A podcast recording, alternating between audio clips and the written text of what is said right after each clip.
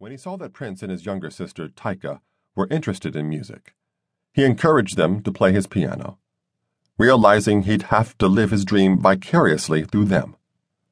While young Prince tapped out melodies, Tyka told City Pages she sang because that's what my mom and dad did. But just as quickly, Moody John would see them bang away on the keys and tell them to get away from the piano. He needed it for his own dream after all. Though the inner conflict persisted, inevitably he relented, and Prince showed him a melody he had written called Funk Machine. Monday through Friday, Prince attended elementary school, where other students sometimes insulted his diminutive size. By 1967, the fifth grader was being bused to a school in an affluent, predominantly white suburb. He wasn't thrilled. One day in class, he turned to a page in a textbook that had a black and white photo of a young dead black man hanging from a rope on a tree. His sister Tyka recalled, according to Per Nilsen, that other students chased them back to the school bus many afternoons. I didn't know it was because we were black, she said. Some days other students by the bus protected them. But the next day would always bring another chase and more epithets. Inevitably, Prince tried to withdraw from the experience. One morning he hid his socks believing this would give his mother no choice but to let him stay home. No dice. She yelled, You're going to get to that school and find some socks. He sighed and kept dressing. She couldn't have them calling me a nigger with no socks on, he told Paper Magazine in 1999. Sundays, his mother took him to a wooden two story Seventh day Adventist church, where he was enrolled in a Bible study class. On these days, eight year old Prince bonded over music with his schoolmate, Andre Simon Anderson, the son of his dad's former bass player, Fred.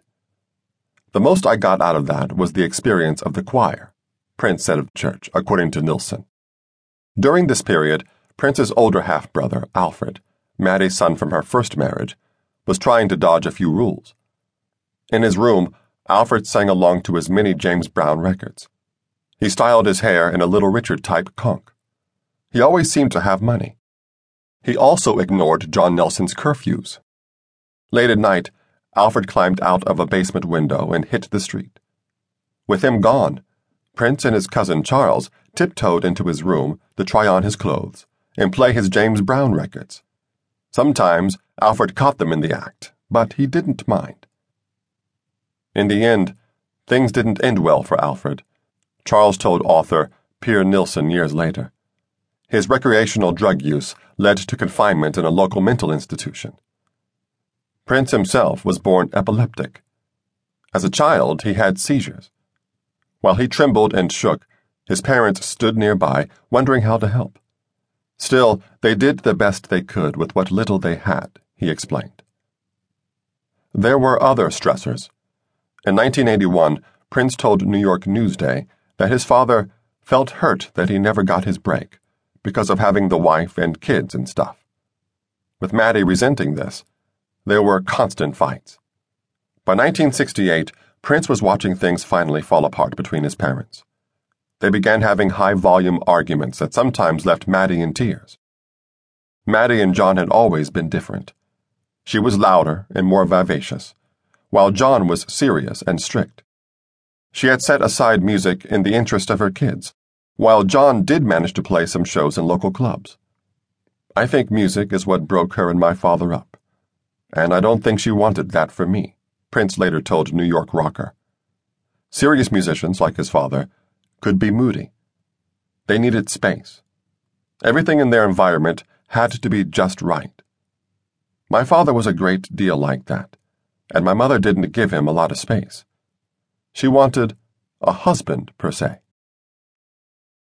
Finally, John and Mattie called it quits. After 13 years of marriage, they decided to separate and filed for divorce. John packed his stuff and moved into a small apartment near Minneapolis's downtown. Prince was shocked when John left. He didn't even take his piano. Everything was cool, I think, until my father left. And then it got kind of hairy, Prince said. At home, it would now be only Prince, his mother, and Tyka. He left when I was seven, so music left with him, Prince said. But he did leave his piano.